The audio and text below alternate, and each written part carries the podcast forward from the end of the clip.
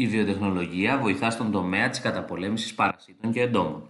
Οι προσπάθειες των ερευνητών επικεντρώνονται στη δημιουργία γενετικά τροποποιημένων φυτών, τα οποία θα δίνουν τη δυνατότητα στους αγρότες να προφυλάσσουν αποτελεσματικά τις καλλιέργειες από τα έντομα και τα ζυζάνια, να παράγουν προϊόντα τα οποία έχουν μεγαλύτερη διάρκεια ζωής από το χωράφιο στον καταναλωτή.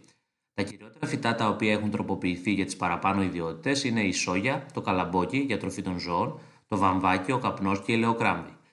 Τα έντομα μπορούν να δημιουργήσουν μεγάλα προβλήματα στη γεωργία και να οδηγήσουν σε σημαντική μείωση της παραγωγής. Μετά το Δεύτερο Παγκόσμιο Πόλεμο χρησιμοποιήθηκαν πολλά εντομοκτώνα.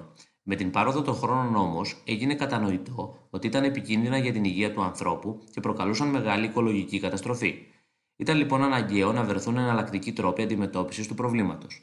Το βακτήριο Bacillus thuringiensis που ζει στο έδαφος παράγει μια ισχυρή τοξίνη, η οποία μπορεί να καταστρέψει πολλά είδη εντόμων και σκολίκων, είναι ογδόντα χιλιάδες φορές πιο ισχυρή από πολλά εντομοκτώνα.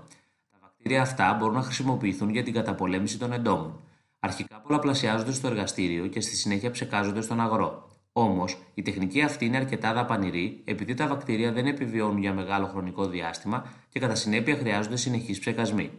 Για το λόγο αυτό, έγιναν προσπάθειες απομόνωσης του γονιδίου του βακτηρίου που παράγει την τοξίνη και μεταφοράς του στα φυτά. Η μεταφορά στα φυτά έγινε με τη βοήθεια του πλασμιδίου τι άι του Agrobacterium tumefaciens.